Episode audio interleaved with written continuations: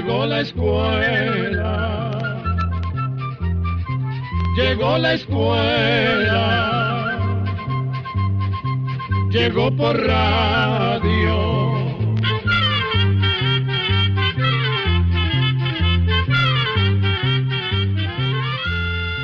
El Instituto Centroamericano de Extensión de la Cultura presenta su programa Oigamos la Respuesta. Compartiremos con ustedes las preguntas de nuestros oyentes y daremos las respuestas a sus inquietudes. Mándenos sus preguntas al apartado 2948-1000 San José, Costa Rica. También puede enviarnos sus preguntas al correo electrónico icq.org o encuéntrenos en Facebook como Oigamos la Respuesta o llámenos por teléfono, código de área 506, número 2225-5338 o 2225-5438. Hola amigos, es un verdadero placer reencontrarnos en otro espacio de Oigamos la respuesta con nuestro lema Comprender lo comprensible es un derecho humano. Bienvenidos y vamos a iniciar con la primera consulta del el amigo oyente Francisco Ortega que nos ha enviado un correo electrónico desde Chontales, Nicaragua y nos dice Me gustaría saber qué significado tienen los dibujos o figuras en las piedras. Escuchemos la respuesta. A las figuras o dibujos en piedra los científicos las llaman petroglifos estos dibujos fueron la primera forma de escritura que tuvieron los seres humanos. Se han encontrado petroglifos de hasta 12.000 años de antigüedad. Existen gran variedad de estos dibujos en piedra alrededor del mundo. Generalmente las figuras encontradas tienen formas muy variadas. Hay, por ejemplo, espirales, círculos, hileras de puntos, cuadrados y líneas curvas que aparentan ser las ondas de un río. También se pueden encontrar rostros y figuras humanas, animales y objetos como flechas, carros o botes. Los científicos que han estudiado estos dibujos en piedra dicen que posiblemente se hicieron con distintos fines. Algunos eran una especie de mapas para marcar territorios, otros eran símbolos o imágenes de sus dioses o dibujos de las estrellas que veían en el cielo. También es muy probable que estos dibujos en las piedras o petroglifos se hicieron con fines religiosos o para atraer la suerte cuando iban a una cacería. Algunos científicos también piensan que los petroglifos servían para comunicar planes de guerra o de cacería. Estas pinturas y grabados, sin duda, muestran la capacidad que tenían los seres humanos de esas épocas tan remotas para representar su realidad y el mundo que los rodeaba. También son una manera en que se puede conocer la forma de vida de nuestros primeros antepasados. Y vamos a escuchar música centroamericana para compartir inquietudes y sueños. La canción Amor para mí de Los Gualos de El Salvador. Que la disfruten.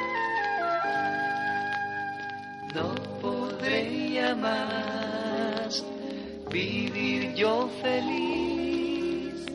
Sé que no tendré amor para mí. Y si tú vuelves a mí, tengo lo bueno de mi ser. Yo te haré lo que sentir, la fuerza de todo mi amor.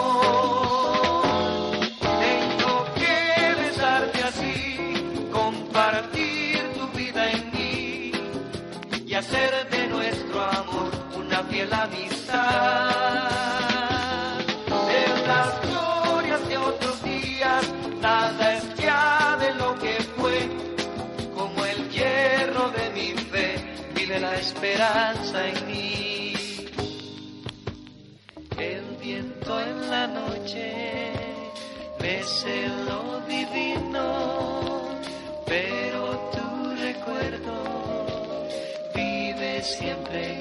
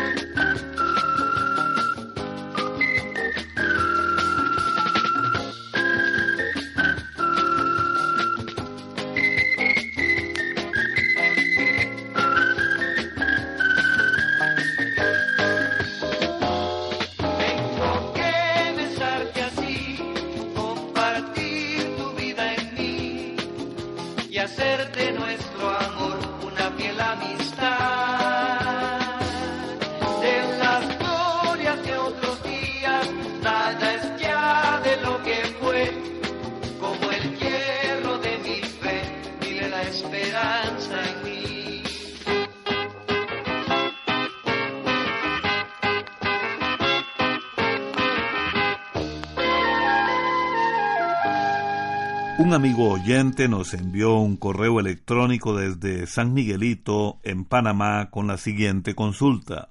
Deseo saber cuántas libras de sangre tenemos nosotros, los seres humanos, dentro de nuestro cuerpo. También quiero saber cuánta sangre produce nuestro cuerpo por día y por año. Y por último, me gustaría saber a qué se debe que nuestra sangre tenga ese color rojo. Oigamos la respuesta. La cantidad de sangre que hay en el cuerpo humano depende del tamaño y el peso de cada persona. Generalmente los adultos tenemos entre 4 litros y medio y 6 litros de sangre en el cuerpo, es decir, que tenemos entre 10 y 13 libras de ese líquido. En la sangre hay unas pequeñas células llamadas glóbulos rojos que se encargan de llevar el oxígeno y nutrientes a todo el organismo. Por dentro, los glóbulos rojos tienen una proteína llamada hemoglobina que es la que transporta el oxígeno por el organismo. En la hemoglobina hay partículas de hierro que al reaccionar con el oxígeno le dan a la sangre ese color rojo característico.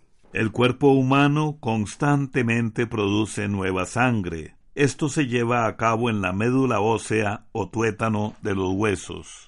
Se calcula que diariamente se produce el equivalente a unos 70 mililitros de sangre que equivalen aproximadamente a medio litro por semana, a unos 4 litros por mes y a 48 litros por año.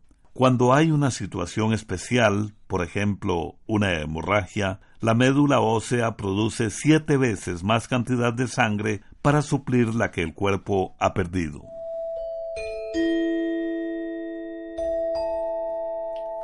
Les estamos transmitiendo el programa Oigamos la Respuesta, el espacio con 54 años de tradición. Dicen que en un lugar de Ecuador llamado Parque Yanganates encontraron los restos de unos seres gigantes. ¿Qué saben ustedes de ese asunto? Es la pregunta de un amigo oyente que nos llama por teléfono desde San José, en Costa Rica. Escuchemos la respuesta. El Parque Nacional Yanganates está en la zona central de Ecuador. Hace unos años, arqueólogos ecuatorianos encontraron cerca de allí restos de mastodontes. Los mastodontes fueron unos elefantes muy grandes que existieron hace miles de años. Debido al tamaño de los restos, muchas personas inventaron o imaginaron que en Yanganates habían vivido seres gigantes pero los arqueólogos hicieron un llamado a la población a no hacer caso a los rumores de que se habían encontrado restos de seres gigantescos. Afirmaron que esas son cosas que no tienen fundamento y le quitan mérito a importantes descubrimientos arqueológicos que se dieron en ese lugar. Queremos contarle a este amigo oyente que Yanganate significa cerro hermoso en el idioma quechua. Así reconocieron los antiguos indígenas la belleza de los paisajes que caracterizan a esa parte del Ecuador.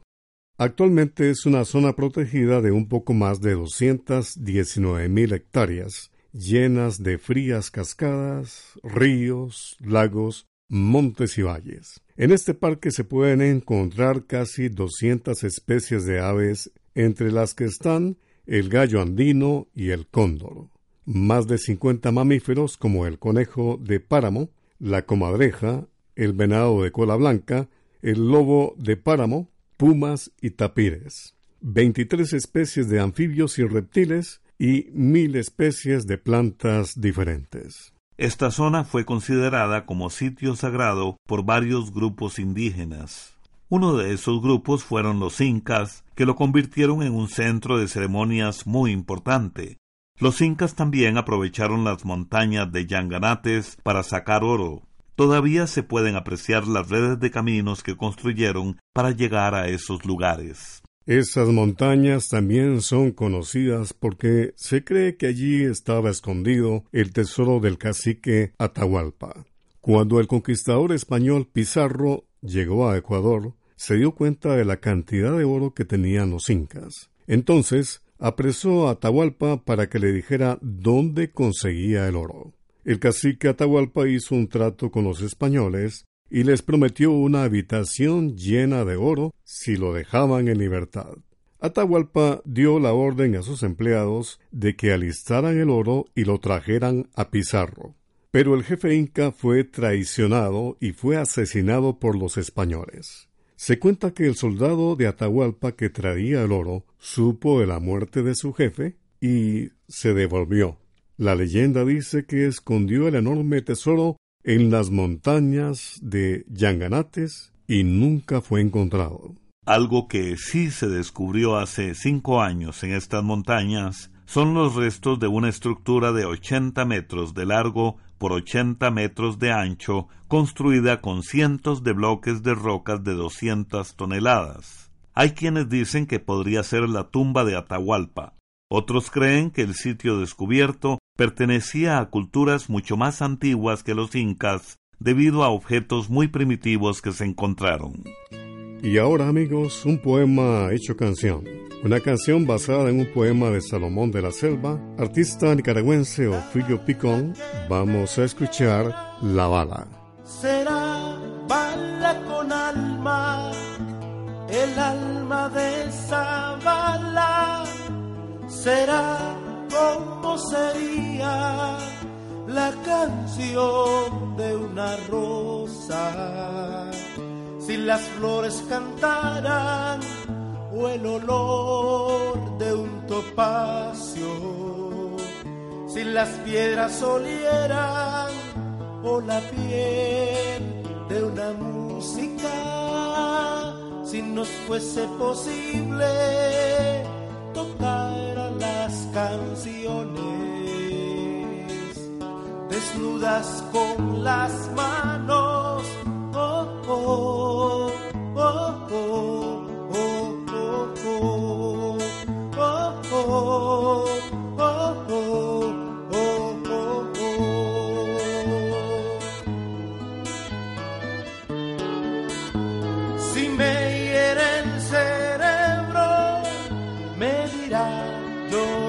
buscaba sondear tu pensamiento.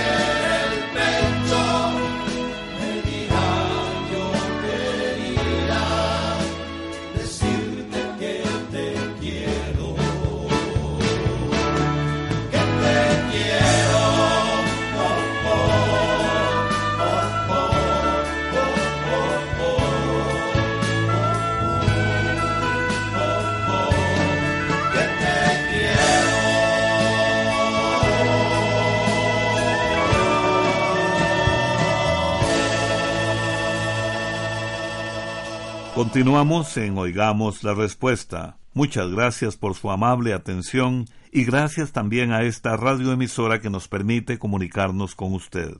Quiero saber qué tratamiento se les puede dar a las uñas de pies y manos para que no se quiebren. Esta es la pregunta que nos hace una amiga oyente, quien nos escribe desde la ciudad de Turrialba, en Costa Rica. Oigamos la respuesta. Para tener las uñas fuertes es muy importante alimentarse bien, porque si la persona está bien alimentada, las uñas y todo el cuerpo van a estar muy sanos. Debe comer suficientes frutas, legumbres, carnes y pescado. Ahora bien, cuando las uñas se vuelven quebradizas, puede deberse a varias cosas. Por ejemplo, debido a padecimientos del hígado o la tiroides. O bien, por el ataque de hongos. Además, conforme la persona va envejeciendo, las uñas se vuelven más débiles. Otras veces las uñas están frágiles porque no tienen suficiente humedad. Para mantener la humedad recomiendan, por ejemplo, remojarlas en agua tibia durante unos 15 minutos antes de acostarse. Luego se secan bien las manos y los pies y se les pone crema humectante masajeando cada una de las uñas. Además, en las farmacias venden productos para endurecer las uñas que las nutren y las protegen. Sobre este tema, queremos contarle de un remedio casero que le resultó muy bueno a una compañera nuestra. Se pone un ajo machacado en un poco de aceite de oliva caliente y se mete en las uñas de las manos durante un ratito. Luego se lavan y se secan bien las manos y se pone la crema humectante. En las uñas de los pies puede aplicar este remedio por las noches y ponerse unas medias para dormir. Otro remedio muy bueno es tomar gelatina sin sabor de la que viene en láminas. Puede poner media lámina de gelatina en una bebida caliente como el té y tomarla tres veces al día.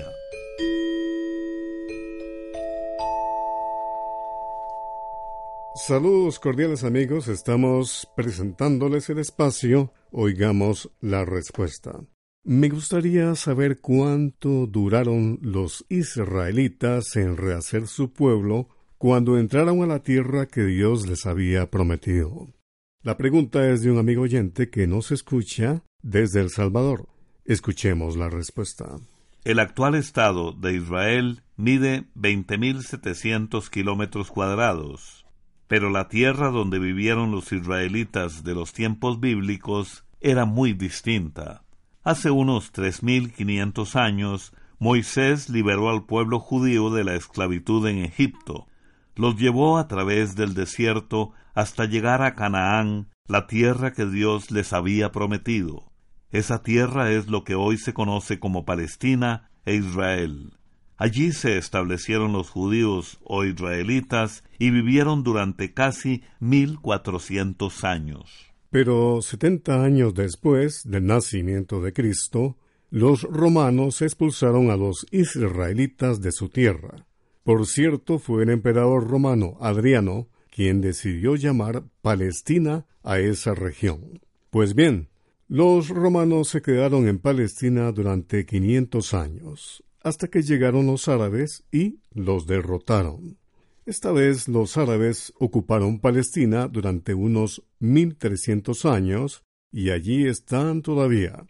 Durante todo ese tiempo, los judíos se desperdigaron por muchas partes del mundo, pero seguían añorando Palestina, a la que consideraban su verdadera patria. Ahora bien, en muchos países los judíos fueron despreciados y perseguidos, pero en otros lugares los judíos prosperaron. Esos judíos ayudaron a sus compatriotas perseguidos para que pudieran regresar a Palestina y crear allí la nación que habían perdido cientos de años antes. Sin embargo, los árabes que vivían en Palestina también habían hecho de esta región su patria y no estaban dispuestos a abandonarla. A pesar de esto, siguieron llegando judíos a esas regiones. Durante la Segunda Guerra Mundial, millones de judíos fueron perseguidos por los ejércitos nazis. Este hecho también contribuyó a que muchos más huyeran a Palestina.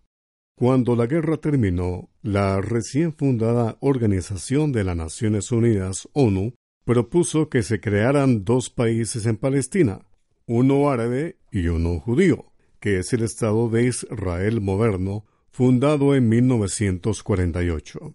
Así se estableció de nuevo la patria de los judíos, 3.500 años después de que sus antepasados llegaron a la tierra prometida y guiados por Moisés.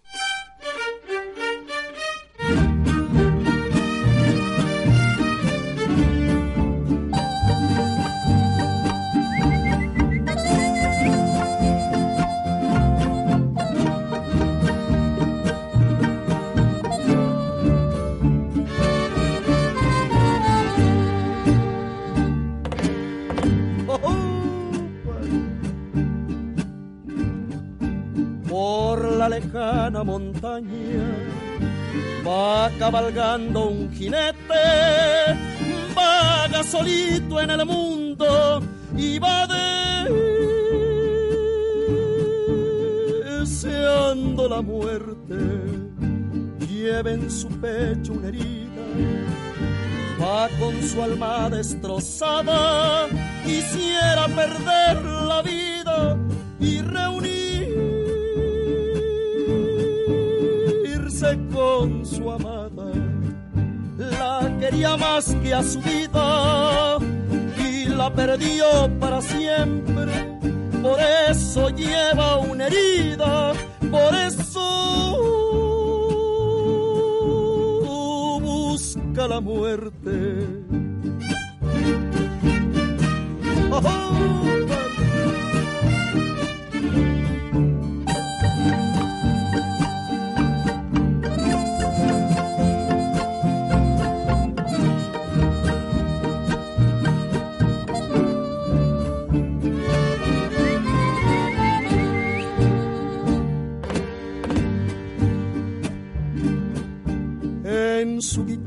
cantando. Se pasa noches enteras, hombre y guitarra llorando a la luz de las estrellas. Después se pierde en la noche. Y aunque la noche es muy bella, él va pidiéndole a Dios que se lo lleve con ella. La quería más que a su vida y la perdió para siempre. Por eso lleva una herida, por eso busca la muerte. Por eso lleva una herida, por eso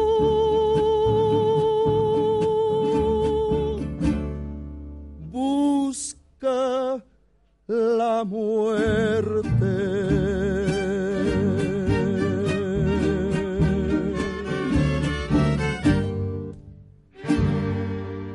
Continuamos en Oigamos la Respuesta, el programa del Instituto Centroamericano de Extensión de la Cultura, ICQ. Muchas gracias por su amable atención. La señora Haritza Velázquez nos envió una pregunta a nuestro Facebook desde la ciudad de Managua, en Nicaragua dice lo siguiente, Quiero saber cómo sacar las flemas de los pulmones. Oigamos la respuesta. La flema es una mucosidad espesa y pegajosa que se produce en los pulmones. Hay muchas enfermedades que pueden producir las flemas. Entre ellas están el asma, la bronquitis, la tuberculosis y el efisema. Las personas que padecen de sinusitis o alergias también tienden a producir más flemas. Las flemas pueden provocar dificultades para respirar y pueden infectarse. Por eso es importante eliminarlas. Existen remedios caseros para ayudar a eliminar las flemas, así como también jarabes y pastillas especiales. Esos medicamentos se llaman expectorantes. Hacen más fluidas las flemas y así es más fácil eliminarlas. Estos medicamentos se usan tanto en niños como en adultos y son de venta libre. Por otra parte, el médico puede aconsejar que la persona haga inhalaciones y gárgaras con agua salada. También se aconseja beber mucha agua, no tomar leche y no fumar. Entre los remedios caseros para eliminar flemas está el té de tomillo, de cebolla o de eucalipto, o bien agua caliente con limón, miel y jengibre.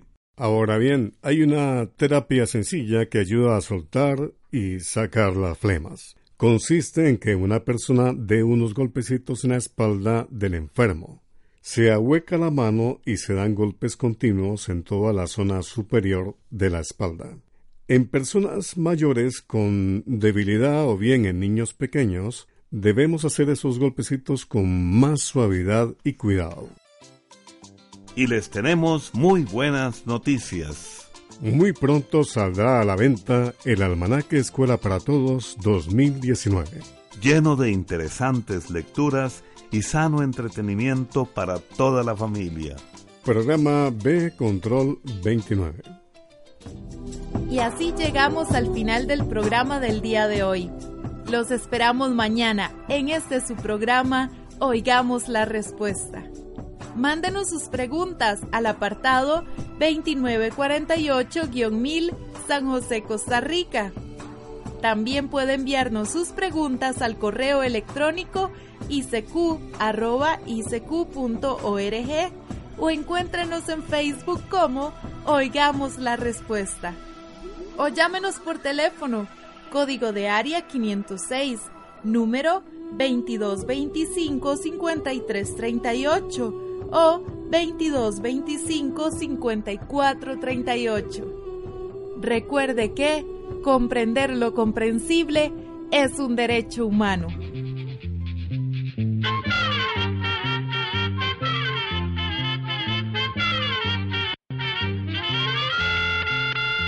el momento de despedirnos. Se va a la escuela, se va cantando